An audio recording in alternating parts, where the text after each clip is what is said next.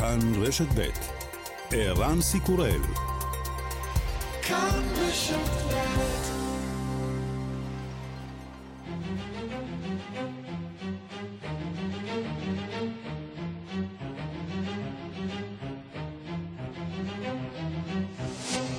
השעה הבינלאומית 25 בינואר 2023 והיום בעולם. הממשל האמריקני צפוי להודיע על תוכניות לשגר לאוקראינה 30 טנקים מסוג אייברמס. על פי הדיווחים בכלי התקשורת הגרמניים, קאנצלר גרמניה שולץ החליט לשלוח 14 טנקים מסוג לפרד 2. ברוסיה כבר מגנים את ההחלטה. שגריר רוסיה לארצות הברית כינה את הצעד פרובוקציה בוטה. במשך 11 חודשים נמנעו ארצות הברית וגרמניה משיגור טנקים לזירה, מחשש להסלמה ישירה בינן לבין רוסיה. ארצות הברית טענה שהטנקים מחייבים אימון ארוך ושירותי תחזוקה מורכבים. ברלין הזהירה מפני מעורבות ישירה במלחמה עם רוסיה, ולחצה שארצות הברית תכריז על שיגור טנקים קודם. נשיא אוקראינה זלנסקי שב ולחץ. Але важливо бачити реальність. Справа не у п'яти, чи десяти, чи п'ятнадцяти танках. Потреба більше. ми щодня робимо все, що необхідно, щоб... חשוב לראות את המציאות, אנחנו לא זקוקים לחמישה, עשרה או חמישה עשר טנקים, הצורך גדול יותר. בכל יום אנחנו עושים מה שצריך כדי למלא את הגירעון, ואני אסיר תודה לכל מי שתומך בנו בזה. הדיונים הללו צריכים להסתיים בהחלטות, החלטות באמת לחזק את ההגנה שלנו מפני הטרוריסטים. אחרי ארגזי המסמכים באחוזתו של הנשיא לשעבר טראמפ והמסמכים בביתו של ג'ו ביידן, הגיע תורו של סגן הנשיא לשעבר מייק פנס. ה-FBI פתח בחקירה. הסנאטור הרפובליקני לינזי גרם מתחיל לזהות בעיה בשיטה.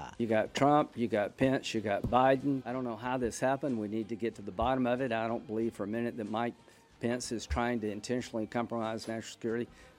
Think that about Biden and Trump, but clearly we've got a problem here. What became a political problem, uh, you know, for Republicans, is now a national security problem for the country. יש לך את טראמפ, את פנס ואת ביידן, אני לא יודע איך זה קורה, צריך לרדת לשורש העניין, אני לא מאמין לרגע שמייק פנס מנסה לסכן את הביטחון הלאומי, לא חושב זאת על ביידן וטראמפ, אבל יש לנו בעיה. מה שהייתה בעיה פוליטית לרפובליקנים, היא עכשיו בעיה של ביטחון לאומי למדינה. בתשואות אוהדים ועובדים נפרדה ראשת ממשלת ניו זילנד ג'סינדה ארדרן מתפקידה כראשת הממשלה. בשבוע שעבר הודיעה כי מיצתה את התפקיד ועכשיו, כך נראה, היא פורשת בשיא. מחליפה קריס היפקינס הושבע היום לתפקידו כראש הממשלה. This is the biggest privilege and responsibility of my life. זו הזכות והאחריות הגדולה ביותר של חיי, אני מלא אנרגיה ונרגש מהאתגרים שעומדים לפניי. Microsoft 365, Outlook, Teams, LinkedIn, all of these are facing outrage across the world.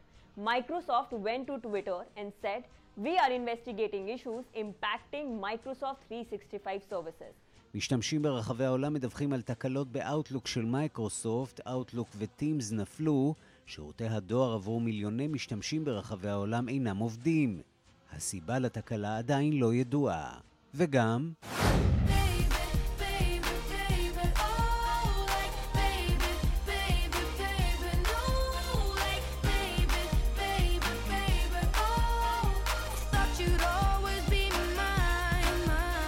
ילד הפלא של שנות האלפיים והלהיטים שהוא מייצר עד היום כנראה ילוו את הנוער של היום עד סוף המאה הנוכחית. כך לפחות סבורים בחברת Hipgnosis שהחליטה לרכוש את כל קטלוג היצירות של ג'סטין ביבר ב-200 מיליון דולרים. אקסיט המוזיקאים הופך כבר טרנד. לפני כשנה מכר הזמר ברוס ספרינגסטין את כל זכויות היוצרים ליצירות שלו בתמורה לחצי מיליארד דולרים.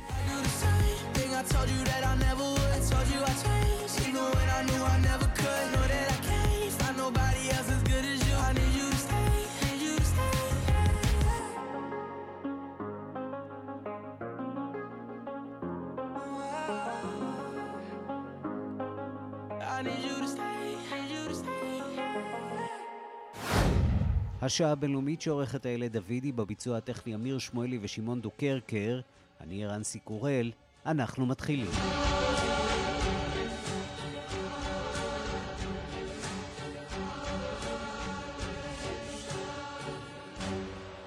שלום רב לכם. השעה הבינלאומית והיום תוכנית שתוקדש ברובה ליום הזיכרון הבינלאומי לשואה שיחול ביום שישי, אבל אה, כמה עניינים בינלאומיים אה, אחרים עוד לפני כן, ואנחנו אה, מתחילים בגרמניה. אה, שלום אה, לכתבנו בברלין, דב גיל-הר.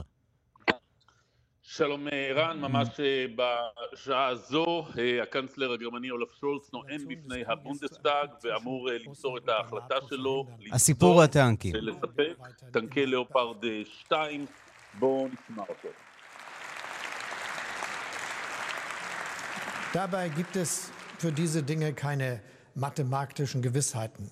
Keiner kann einem erklären, wo genau die richtigen und falschen Entscheidungen אומר הקנצלר שולץ, אנחנו תומכים בה כבר במערכות נשק והגנה וגם במשאבים כלכליים יחד עם שותפותינו ואנחנו נמשיך לעשות זאת יחד איתם, יחד עם ארצות הברית וננסה להימנע מלהרחיב את הקונפליקט, ננסה להימנע מלהרחיב את הלחימה, אומר שולץ.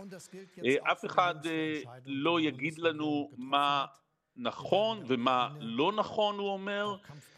אנחנו מחכים לרגע שבו יכריז אולף שולץ על אספקת מערכות מתוחכמות, טנקים מתקדמים מסוג לאופרד 2, הוא יעשה זאת עוד מעט כך לפי התוכנית. בכל מקרה, המנובר המסובך הזה, לא ברור מדוע היה רק ביום שישי שר ההגנה פיסטוריוס גמגם בבסיס חיל האוויר האמריקאי. הגרמנים מאוד לא רצו להגיע לנקודה הזאת שבה הם ישלחו טנקים אל מעבר לקווים שלהם מזרחה. זה מזכיר להם דברים מימים אחרים שהם לא רוצים להזכיר לעצמם וגם לא להזכיר לרוסים. הם בעיקר לא רצו להיות היחידים והראשונים. הנה, בוא נשמע רגע את הקנצלר. אנחנו ניתן טנקי לאופרד 2 יחד עם השותפים שלנו. Und wenn die weiterhin das machen, werden wir die ukrainischen Besatzungen hier in Deutschland ausbilden. Wir werden Ausbildung gewährleisten, Logistik, Munition und Wartung der Systeme. והקנצלר שולץ מתחייב לא רק לספק את אותם טנקי לאופרד 2, אלא לספק את הלוגיסטיקה והאימון וההכנה של החיילים האוקראינים למשימות שמוטלות עליהם עכשיו שהם מקבלים את הטנקים החדישים. במה מדובר? מדובר בראש ובראשונה בפלוגה של 14 טנקי לאופרד 2 ממחסני הצבא הגרמני, על אימון הכוחות, על חימוש, תחזוקה וגם על היתר, וזה חשוב, חלק מהעניין, היתר לשותפות לספק טנקי לאופרד גרמנים שנמצאים במחסניהן. הפולנים הבטיחו פלוגה של טנקי לאופרד 14 במספר, דווח הבוקר על פורטוגל וספרד שהן נכונות להעביר טנקים לאוקראינה, נורבגיה ופינלנד.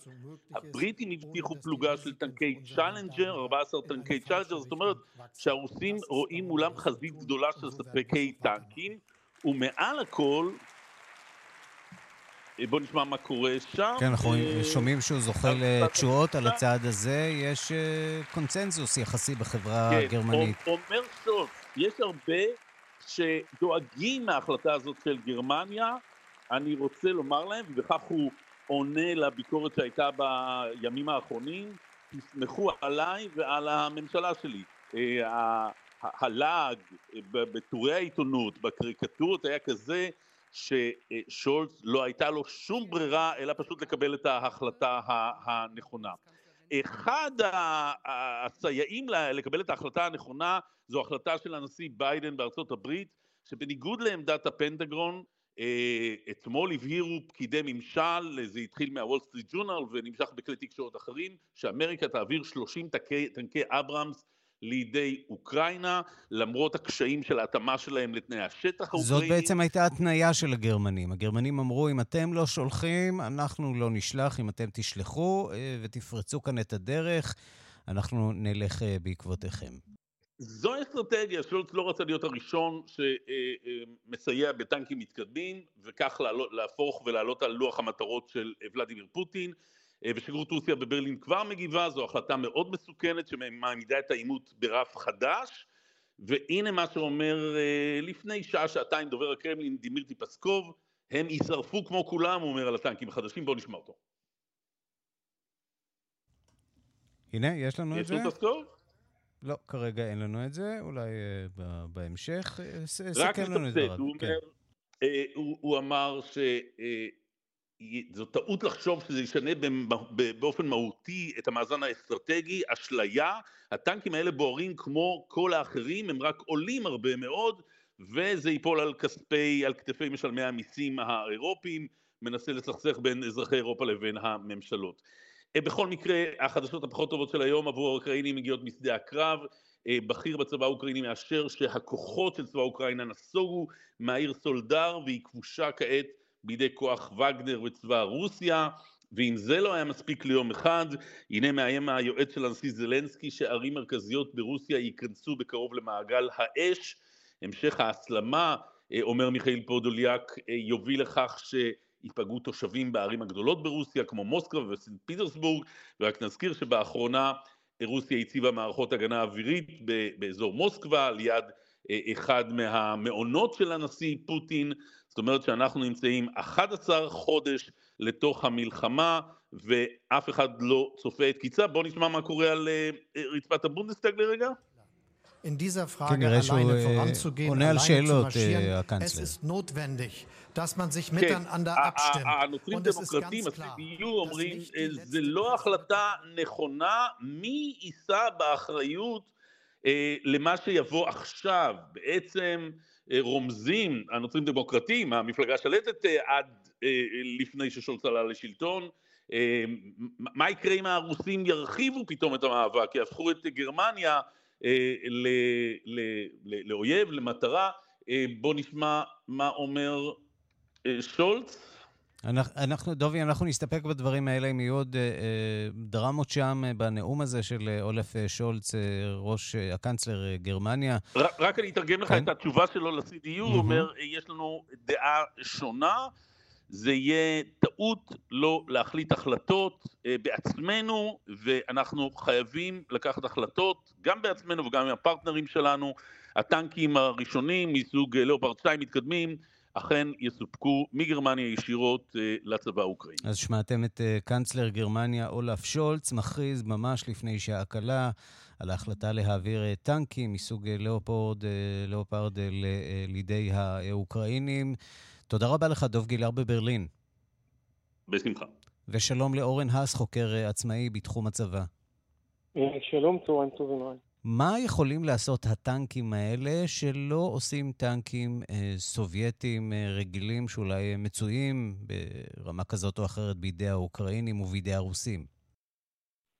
קודם כל זו שאלה אה, טובה, כמה טנקים אה, כשרים יש אה, בידי האוקראינים, אה, כי הם לא מפרסמים נתוני אבדות, אה, וגם לא את ההיקף המדויק של אה, נשק שלל שהם לקחו. אפשר להגיד בהערכה זהירה שיש להם אה, באמת 1,200 אה, טנקים אה, או יותר שלהם מתוצרת אוקראינית, גם מהתקופה הסובייטית וגם אחרי זה, T-64, T-80.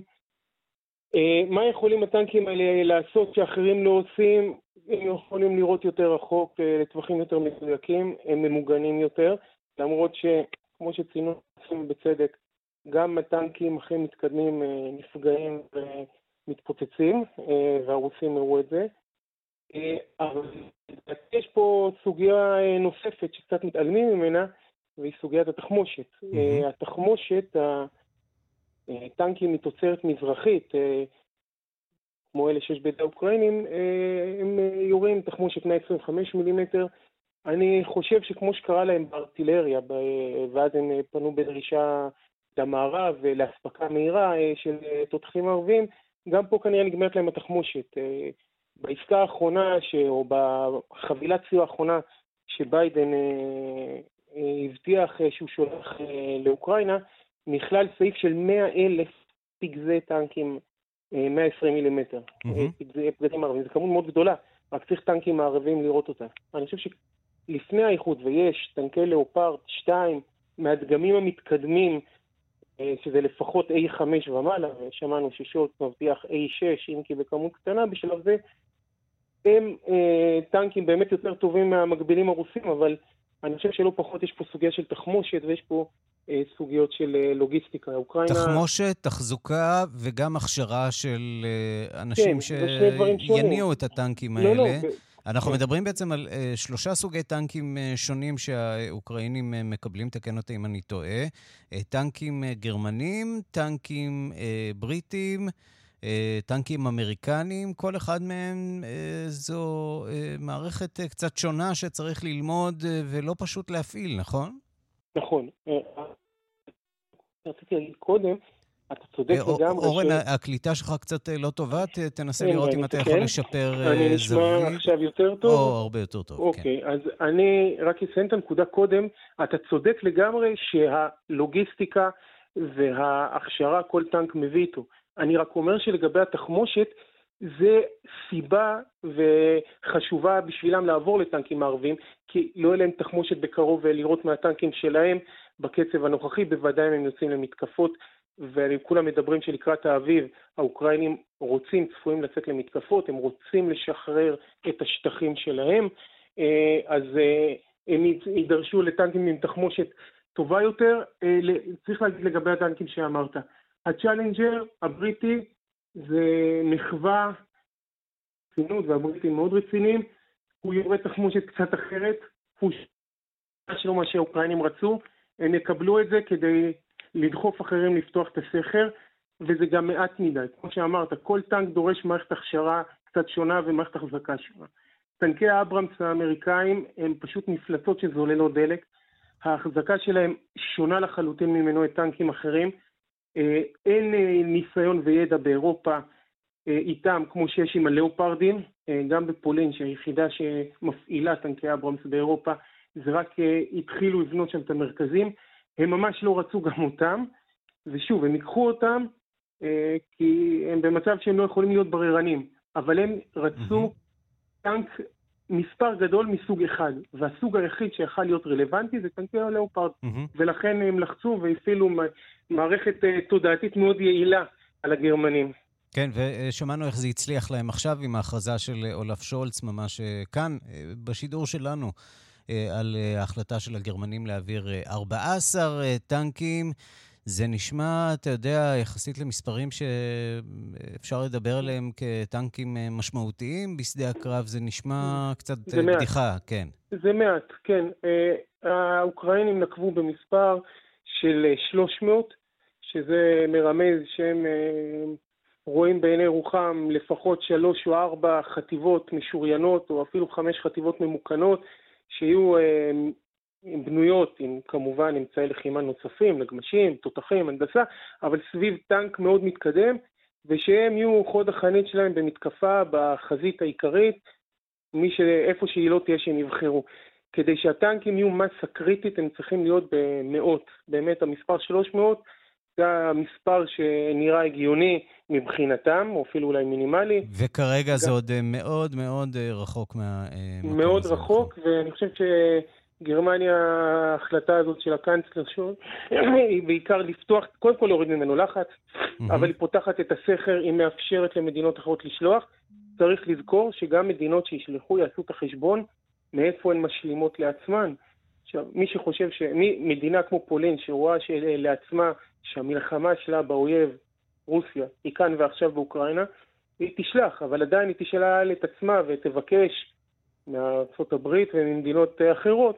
כמה אה, טנקים כאלה יש לגרמניה, כמה יש לפולין? אה, גרמניה יש, שוב, המספרים קצת מטעים, כי המספרים הרשמיים, אם אתה גם זוכר את המספרים שפורסמו על היקף הטנקים הרוסים לפני המלחמה, שהיו מופרזים, אה, לא תמיד מתחשבים ברמת הכשירות. מעריכים שכרגע בידי הגרמנים יש 250 בערך טנקים שהם אה, כשירים פחות או יותר. זה לא נשמע הרבה כשאנחנו שומעים שהאוקראינים לא, לא, רוצים לא. 300, כן. לא, לא, ממש לא. ובידי הפולנים יש גם 200 אה, וקצת יותר. עזרת אה, לנו מאוד להבין עד כמה הסיפור הזה הרבה יותר מסובך ממה שאנחנו חושבים. זה לא ככה לשים את הטנקים על משאיות ולשלוח אותם, אלא הסיפור... מורכב מאוד לפחות. של uh, הטמעה, ועל זה כמובן uh, יבנו הרוסים, ואחר כך הם גם uh, ינסו להפציץ את הטנקים האלה. עוד הולך להיות מעניין כאן ללא ספק ומצער. אורן האס, חוקר עצמאי בתחום הצבא, תודה רבה לך. תודה רבה לך.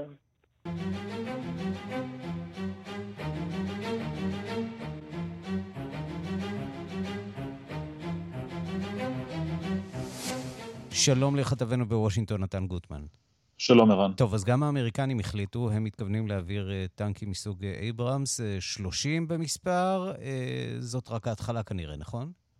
כן, רק ההתחלה, האמריקנים גם הם, בדיוק כמו הגרמנים, היו מאוד מסויגים לגבי הבקשה האוקראינית הזאת, אבל עכשיו, שוב, כמשהו שנראה יותר כהחלטה פוליטית מאשר החלטה שנוגעת um, לאסטרטגיה בזירת הקרב, הממשל אה, נוטה לאשר. העברה של 30 uh, טנקי אייברמס uh, M1 um, לידי הצבא האוקראיני, וגם כאן, כמו ששמענו קודם לכן, זה יהיה תהליך מורכב, בממשל אמרו לכל אורך הדרך שמדובר בטנק מערכה מאוד מתקדם, מאוד כבד ומאוד מסובך להפעלה, ש... הכשרת הצוותים שהשתמשו בו תארך זמן, ולכן אפשר להתחיל בתהליך עכשיו, אבל ייקח זמן, זה לא כמו שאמרת, לא ששמים אותם על משאית והם נכנסים לשדה הקרב באופן אה, מיידי, אבל כן, יש כאן הבנה של האמריקנים, לכל אורך, אגב, המלחמה הזאת, ש... שיש כאן אה, קצת אה, משיכת אה, חבל דו צדדית מצד האוקראיני ומצד שאר העולם, זלנסקי רוצה כל הזמן כמה שיותר, האמריקנים רוצים לפעמים פחות, לפעמים יש להם הסתייגויות לגבי סוג המערכות, גם בגלל החשיפה שלהם לאפשרות של נפילה בידי האויב, גם בגלל המאגרים האמריקנים שהם מוגבלים בסופו של דבר, אבל כעת, כן, בגלל הלחץ הבינלאומי, בגלל הצורך להראות לגרמניה שהיא לא לבד, וגם בגלל הכוונה שאולי בהמשך, אחרי החורף הזה, אפשר יהיה גם אה, לעבור למתקפה יותר משמעותית, ארה"ב מסכימה להתחיל בהעברה הזאת. בואו נדבר על הירי בתוך אה, ארה"ב הפעם, אה, לא כלפי חוץ. מתקפות הירי החוזרות ונשנות, הפעם עוד מקרה של רצח המוני, הפעם במדינת וושינגטון. מה אנחנו יודעים על התקרית הזאת? כן, עוד מקרה, אמ, חסר פשר עוד יותר מקודמיו אה, השבוע, אדם אה, צעיר בן 21 נכנס לתוך אה, אמ, חנות בתחנת דלק באמצע הלילה והחל לירות לעבר האנשים, הוא רצח שלושה בני אדם, ייתכן שהוא גם רצח קודם לכן אדם במכונית ולקח ממנו את המכונית. לא נמסרה אמ, שום סיבה, לא היה שום אה, מניע לדבר הזה, סתם ירי חסר אה, פשר. הרוצח עצמו, אה, שזוהה אחר כך כג'רד הדוק, בן 21, אמ, נמצא כאשר הוא ירוי, הוא התאבד ונמצא כך על ידי המשטרה. הנה דברים שאמר מפקד משטרת יקימה וושינגטון, מאט מרי. At approximately 3:30 this morning, we received a, a, call of a male who was shooting parties uh, at the location of 18th and Nob Hill, 18th Street. Uh, when officers arrived, uh, they located three deceased parties at the Circle K store and quickly realized that there was a second shooting scene across the street at the AM/PM. Um, it appears to be a random situation. There was no apparent conflict between the parties. Uh, the male just walked in and started shooting The, the man, after he left the Circle K, went across the street and shot into a vehicle. You can see the party in that vehicle move to the passenger seat, um, and then the suspect stole his car. This is a dangerous person, and uh, it's random, so there is a danger to the community. Uh, we don't have a motive, we don't know why, and so we will do everything we can to locate and apprehend that person and keep the public informed. אין מניע, לא יודעים למה. כן, ומאז כאמור האדם אה, אה, נמצא, אה, הוא התאבד, אבל שוב, גם במקרה הזה אין מניע, וזה אולי החלק הבעייתי ביותר במסעות הרצח האלה. אנחנו יודעים שבאחד המקרים שראינו במדינת קליפורניה השבוע, הרקע הוא מה שנקרא רקע של מקום עבודה, אדם בא לרצוח אנשים במקום העבודה הקודם שלו, במקרה במונטריי אנחנו לא באמת יודעים עד עכשיו מה היה המניע, במקרה הזה כאן במדינת וושינגטון לא נשמע כאילו שיש איזשהו מניע, וגם פחות משנה שאלת המניע, שאלה יותר מהותית היא כמובן למה לכל האנשים האלה יש רובים מסוכנים בידיים. נתן, לסיום אה, בקצרה, אה, פרשת המסמכים החסויים של בכירי הממשל האמריקני לא יורדת מהכותרות. עכשיו אה, לרשימה הזאת מצטרף גם סגן הנשיא לשעבר מייק פנס. כן, מייק פנס הם, בעקבות הדיווחים בתקשורת, כך אה, אמרו עורכי דינו, החליט לבדוק גם הוא, מינה אה, עורך דין שיבדוק את המסמכים שבביתו באינדיאנה, והפלא ופלא, גם שם נמצאו מסמכים חסויים שהוא לקח עמו מהבית הלבן אחרי ששימש אה, כסגן נשיא. המסמכים הועברו מיוזמתו לידי הרשויות, מיוזמתו גם הגיעו אנשי ה-FBI לבחון את הבית ולבדוק מה יש שם, הכל נעשה בשיתוף פעולה. מסקנות מיידיות מהמקרה הזה, קודם כל דונלד טראמפ יכול לשמוח, היריבים שלו, בין אם זה ג'ו ביידן בצד הדמוקרטי או מייק פנס בצד הרפובליקני, מסובכים לא פחות ממנו בפרשה הזאת. שנית, זה אולי מאיר באור אחר גם את כל שאלת חוקי המסמכים בארצות הברית.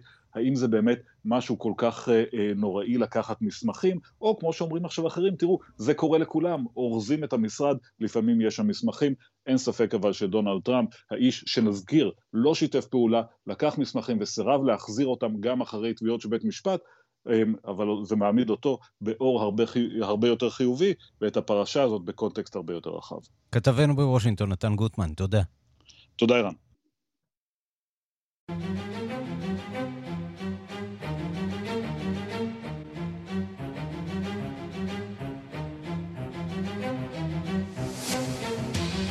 ראש ממשלה חדש לניו זילנד, קריס היפקינס שמו, הוא היורש של ג'סינדה ארדרן, שהושבע לתפקיד אה, ראש הממשלה. הוא בן 44, הוביל את אה, מדיניות הקורונה בניו זילנד וגרם לסגירת הגבולות שלה בתחילת המגפה. אנחנו רוצים לומר שלום לניצן אה, אנגלדר, יועץ, ייעוץ ותכנון טיולים לאוסטרליה, ניו זילנד ואיי הפסיפיק. שלום לך. אהלן, צהריים טובים, מה נשמע? לא רע אצלנו. מי האיש? מי הוא קריס היפקינס? אז כמו שאמרת בהקדמה, קריס היפקינס הוא למעשה אה, פוליטיקאי די מנוסה כבר בזירה הניו זילנדית. למרות אה, גילו הצעיר, או, ש... למרות גילו הצעיר. או שזה רק משום שהזדקנתי ש-44 פתאום נשמע לי צעיר, אני לא יודע. לא, לא, אה, זה לא, זה לא בגללך דווקא, זה בגלל שגם, אגב, גם ג'סינדה ארדרן התחילה יחסית מוקדם. הוא כבר נבחר למחוז שלו ב-2008, זה לפני 15 שנים, הוא היה לפני גיל 30 אפילו. ומאז הוא עלה בסולם הדרגות שלו. אמ, היה, כמו שאמרת, אחראי גם על כל מה שקשור לניהול מגפת הקורונה, היה שר הבריאות, היה שר החינוך, אה, היה ראש אה, בית הנבחרים הניו זילנדי, ועכשיו אחרי שג'סינדה ארדן החליטה לפרוש, אז אה, הוא נבחר ברוב קולות לעמוד בינתיים בראש הממשלה ובראש מפלגת הלייבור, עד שהתקיימו הבחירות בסוף השנה. וזה מעניין, כי המדיניות הזאת של אה, אפס הדבקה בניו זילנד הייתה מאוד מאוד אה, שנויה במחלוקת, פגעה מאוד בכלכלה הניו זילנדית. אה, בכל זאת, היא מספיק פופולרית כדי לאפשר לו להיות ראש ממשלה?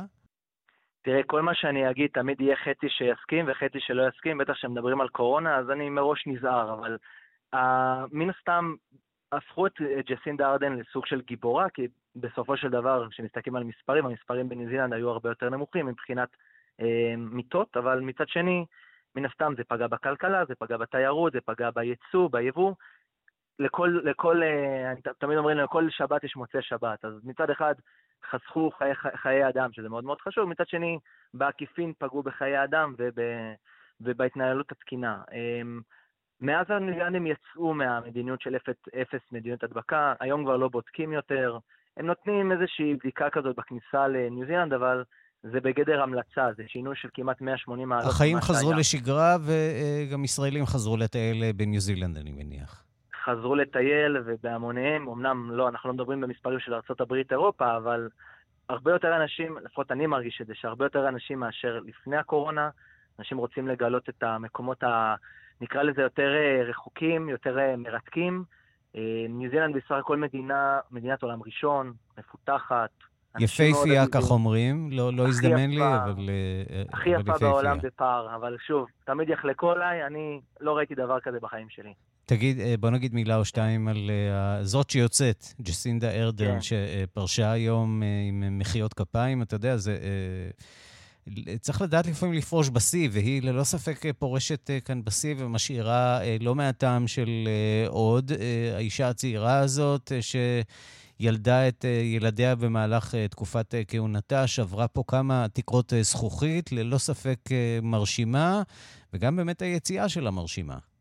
חד משמעית. אני חושב שגם אם אנחנו שמים רגע זרקור על סיפור הקורונה עוד פעם, ואומרים ש... חלק חשבו ככה וחלק חשבו ככה, אין ספק, היא אישיות מרשימה, היא מאוד כריזמטית, היא מאוד אמפתית. אחד הדברים שאפיינו אותה זה האמפתיות. היכולת לבוא ולרדת, מה שנקרא, לעם, ולדבר עם האזרח הקטן בלי המסכות, מסכות לא מסכות... אה, תרתי משמע, מסכות, כן. תרתי משמע, כן. כן. באמת אה, להיות כאחד העם, ובגלל זה גם אה, זה נראה לפחות.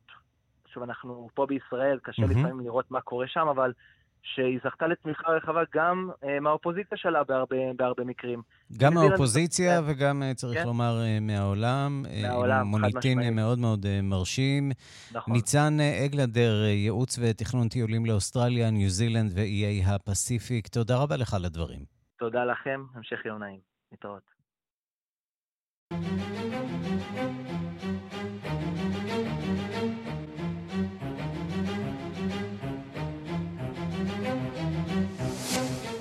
ביום שישי יחול יום הזיכרון הבינלאומי לשואה. 120 מנהיגים, חברי פרלמנט ודיפלומטים מרחבי אירופה התכנסו אתמול בפראג, והם יבקרו היום במחנה הריכוז לשעבר טרזין. שם ידליקו נרות לזכר 80 אלף הנרצחים היהודים מן המחנה הזה. ארגון ה... אה, איחוד הארגונים היהודיים באירופה, שמארגן את האירוע ואת הכינוס אה, שנערך אה, אתמול בפראג, פתח במבצע הדלקת נרות לקראת יום השואה הבינלאומי, שיבוצע בכל הפרלמנטים באירופה, מפראג ומטרזין, מדווח כתבנו גדעון קוץ. הכינוס עמד הפעם בסימן המלחמה בפייק ניוז ובדיסאינפורמציה שבהם משתמשים האנטישמים, האנטי-ציונים ומכחישי השואה בימינו. נשיא איגוד הארגונים היהודיים באירופה, הרב מנחם מרגולין, אמר בפתיחת הכינוס כי מה שקרה בטרזין זו הדוגמה הטובה ביותר לפייק ניוז ולטרגדיה שבאה בעקבותיהם.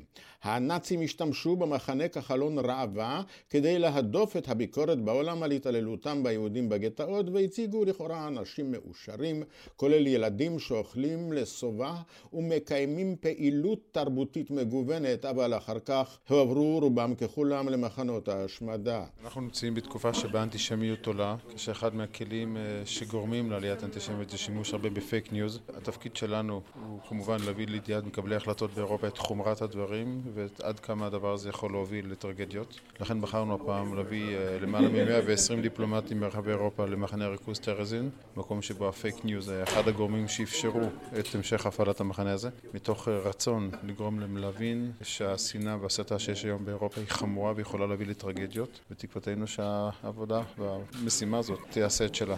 אם המלחמה באוקראינה ממשיכה להשפיע לרעה בנושא האנטישמיות. הנושא היהודי הוא לא תמיד עולה לכותרות אה, בנושא של אוקראינה, לפעמים כן, לפעמים לא. אנחנו עוסקים במקום בעייתי מאוד מבחינתנו, יבשת אירופה, משום שפה מדובר לא בדבר שמושפע ממלחמה כזו או אחרת, אלא בדבר שכבר קיים עשרות שנים, ובכל פעם, לא משנה מהו האתגר שאירופה מתמודדת איתו, אם זה מלחמה באוקראינה או קוביד, איכשהו נושא האנטישמיות מוצא כר פורה לפריחה, ופה אנחנו צריכים להיאבק חזק. והמגמה שלילית או חיובית? אנחנו רואים יותר היענות בתור מקבלי החלטות, תפקידנו עכשיו לתרגם את הרצון הטוב למעשים. סגן נשיא הפרלמנט האירופי אוטומר קרס עמד על הנטיות הפשיסטיות שמתפשטות היום באירופה ועל השימוש בהשוואות לשואה, כמו למשל השוואת המלחמה באוקראינה על ידי רוסיה למלחמה בנאצים. ניצול מחנה טרזין, גדעון לב בן ה-87 שמתגורר בארץ, עורר התרגשות כשסיפר על גורלו כילד בשואה בטרזינשטט והשתתפותו ביצירת הפייק ניוז. פעם אחת לקחו אותנו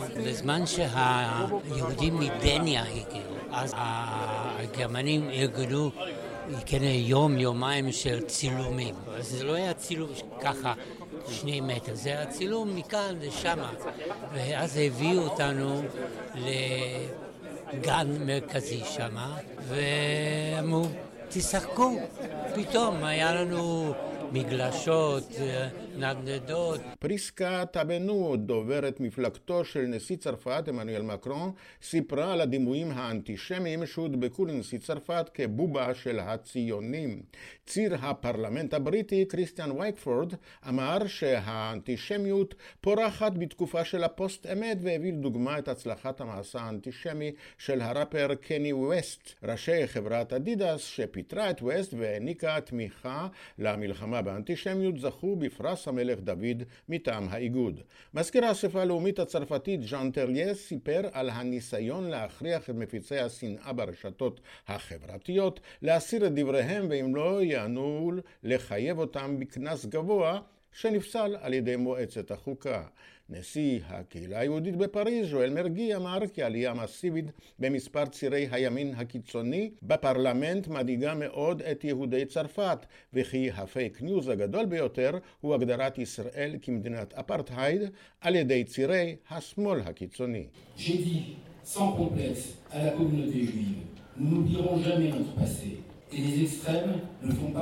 Notre avenir. Nous ne parlerons pas aux extrêmes. יהודי צרפת לא יוכלו לחלוק את גורלם עם אנשים אלה, אמר. כאן גדעון קוץ, פראג. ילדים החוצה, כך נקרא משחק ילדים שהופץ בגרמניה הנאצית בשנת 1938. המטרה, להוציא יהודים ממתחמי המסחר והמגורים ולהעבירם לאזורי איסוף. אחד העותקים שנשתמרו מוצג בימים אלה בתערוכה מיוחדת באוניברסיטת תל אביב. שלום לפרופסור ז'וזה, ברונר אה, מאוניברסיטת אה, תל אביב. כן, צהריים טובים. צהריים טובים. אה, משחק ילדים, אבל ממש לא משחק ילדים. לא, האמת היא שזה משחק מזעזע. זה משחק שהכלים שלו הם אה, מצד אחד כאילו שוטרים, שאותם מזיזים על פני אה, מסלול עם קובייה, והם אוספים כובעים יהודים בדרך, כובעים כאלה גבוהים שמצוירים עליהם פרצופים מפחידים.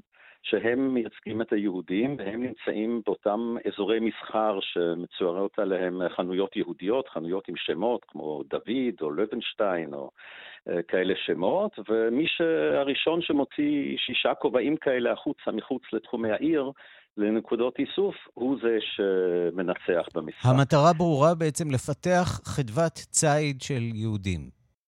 זה נכון. יחד עם זאת, צריך לומר, שני דברים. אחד, המשחק הוא, כפי שציינת נכון, מסוף 38, זאת אומרת, הוא כנראה תגובה די מיידית לליל הבדולח.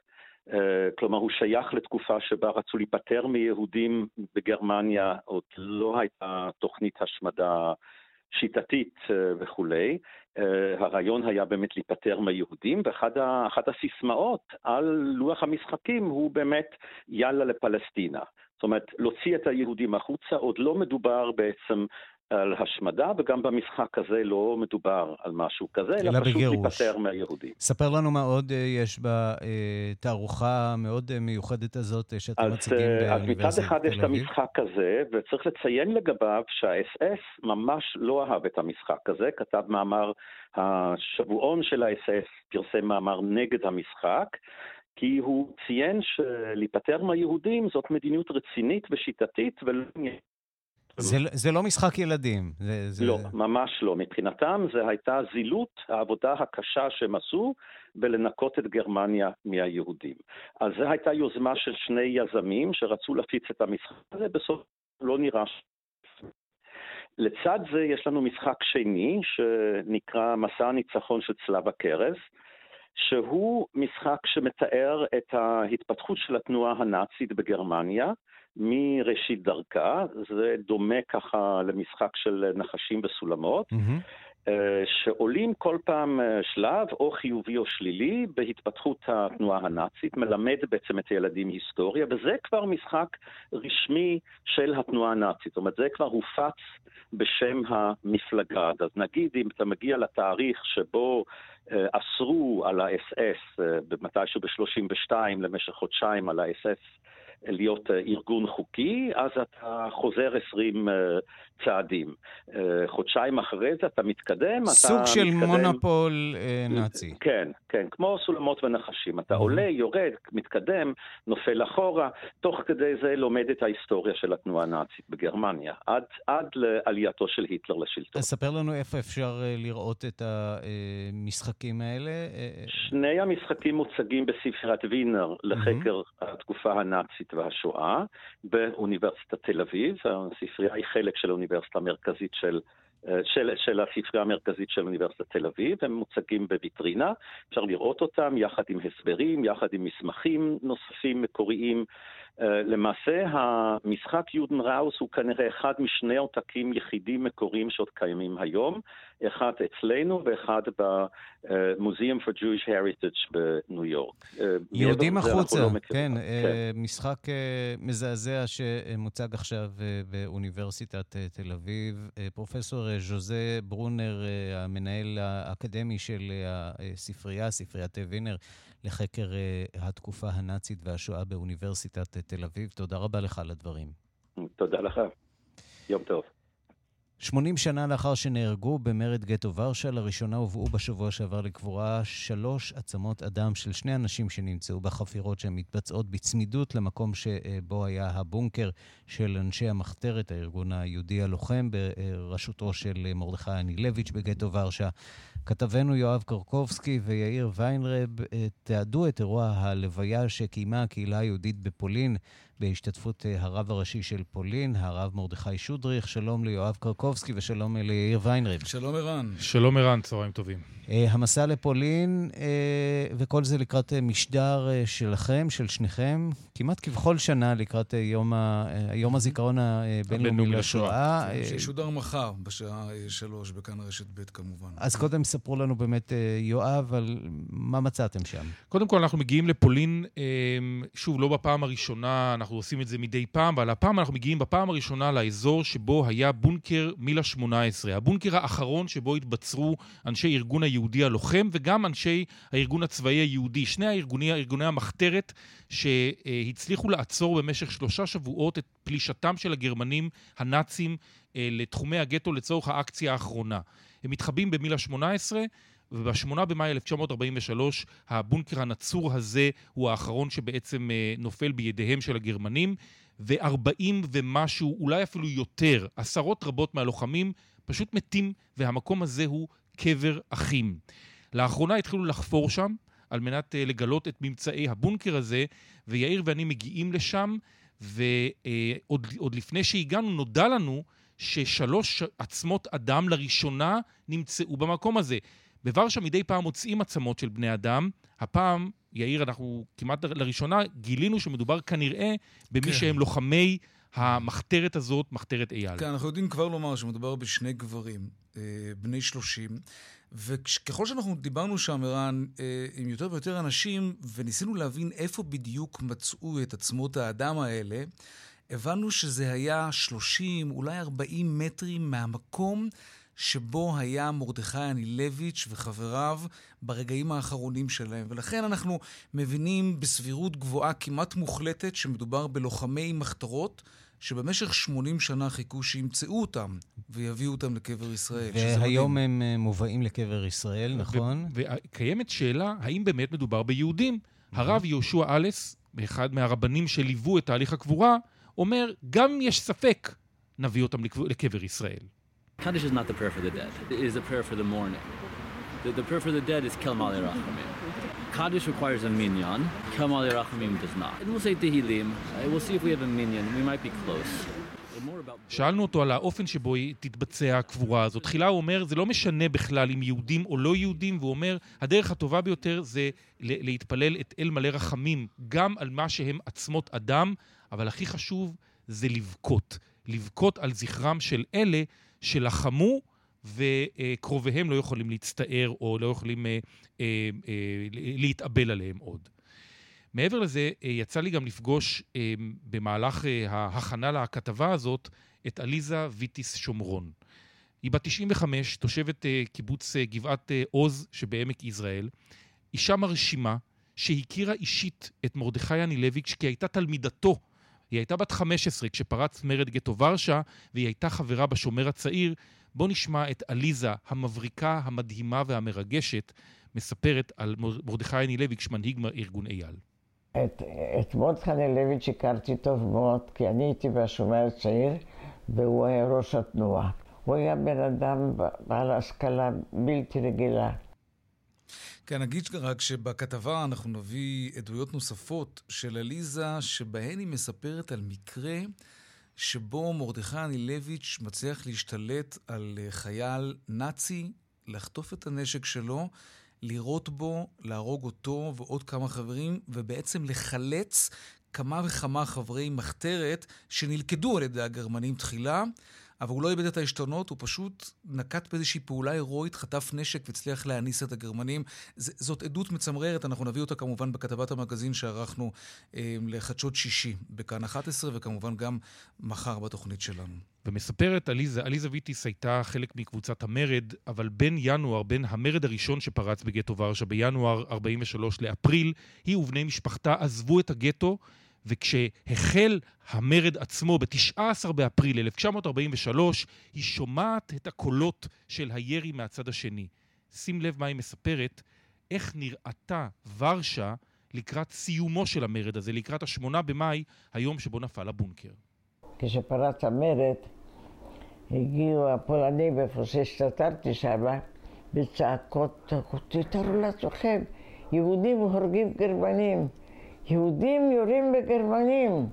תראה, אנחנו יושבים על התחת, לא עושים שום דבר, והיהודים נלחמים בגרמנים. וואי. מה הרגשת? כמו שאתה עכשיו. אושר. אושר. שמעתי את היריות, ואחר כך ראיתי שמיים אדומים. שמיים של ורשה היו חמישה, שישה ימים אדומים בלי הפסקה, כשהם שלחו את הגטו בסוף. וצריך להגיד, אה, יואב וערן, שהיא באמת אמרה בתחילת דבריה שהפולנים הסתכלו בעיניים כלות על היהודים שמתקוממים נגד הגרמנים. וזה באמת מה שדרבן את, הג... את הפולנים בסופו של דבר, אה, משהו כמו שנה אחרי, נכון, יואב? שנה אה, ושלושה שנה, חודשים. שנה ושלושה חודשים למרוד נגד הגרמנים, מה שנקרא מרד אה, ורשה, שעלה להם ביוקר. רבע מיליון פולנים נרצחו במרד הזה. יאיר ויואב, אני רוצה לשאול אתכם, אה, רבים מכירים באמת את העבודה שלכם גם בתחום הפוליטי. יאיר, אותך מהצבע הכסף, תוכניתנו, ותוכניות אחרות בטלוויזיה. איפה נולד אצלכם העניין הזה בנושאי השואה שהביא אתכם עד כדי שהפכתם שניכם מדריכי מטיילים אה, במחנות ההשמדה, נכון? רבים לא, לא יודעים את זה. לא רק מחנות ההשמדה, אבל כן, מדריכי קבוצות נוער לפולין אה, מטעם יד ושם ומשרד החינוך. אה, אני חושב שליאיר יש סיפור יותר אה, ברור מה הביא אותו לשם. ויש אני... לו דקה לספר. אז לא, שיאיר לא, יספר, אני, אין, אין לי כותרת לזה. כן. הכותרת שלי זה שאני בתור ילד זכיתי שהיו לי שני סבים ושני, ושתי סבתות שהיו בחיים. אה, אני זוכר בכיתה, לא לכולם היו שני סבים ושתי סבתות. ניצולי שואה כולם, אני גדלתי על הסיפורים האלה, זה סקרן אותי מאוד. ו- ומשם לקחתי את זה פשוט. לי היה אה, סבא אחד אה, שורד שואה, רוב המשפחה של אימא שלי עלתה לארץ עוד קודם, גם סבתא שאותה לא הכרתי. זה לא בא משם. Mm-hmm. זה לא בא משם. אני התחלתי לחקור את עניין המשפחה שלי דווקא לאחר שכבר התבססתי בתוך חקר השואה. זה באמת הנושא שאותי הוא באמת הכי מרגש. אפשר כן, רק ו... להגיד, זה הגדת לבנך או לבתך של ימינו. כן, והיום שניכם אה, מתקרבים uh, לאט לאט uh, במהירות לגיל 50, כמו כולנו. ו... תודה, תודה, ערן. כן, ויש לכולנו כנראה שליחות להעביר את זה הלאה לדור הבא. אז רק נאמר, עמית, כל החומר הזה שאנחנו הבאנו ישודר בפודקאסט שלנו עוד יום, במשדר המיוחד מחר בכאן ברשת ב' וגם בכתבת מגזין מרגשת בכאן 11 בחדשות שישי. יואב קרקובסקי, יאיר ויינרב, תודה רבה לשניכם. תודה רבה, ערן. תודה. ועד כאן השעה הבינלאומית שערכה ילד דוידי, בביצוע הטכני אמיר שמואלי ושמעון דוקרקר, אני ערן סיקורל, להתראות. thank you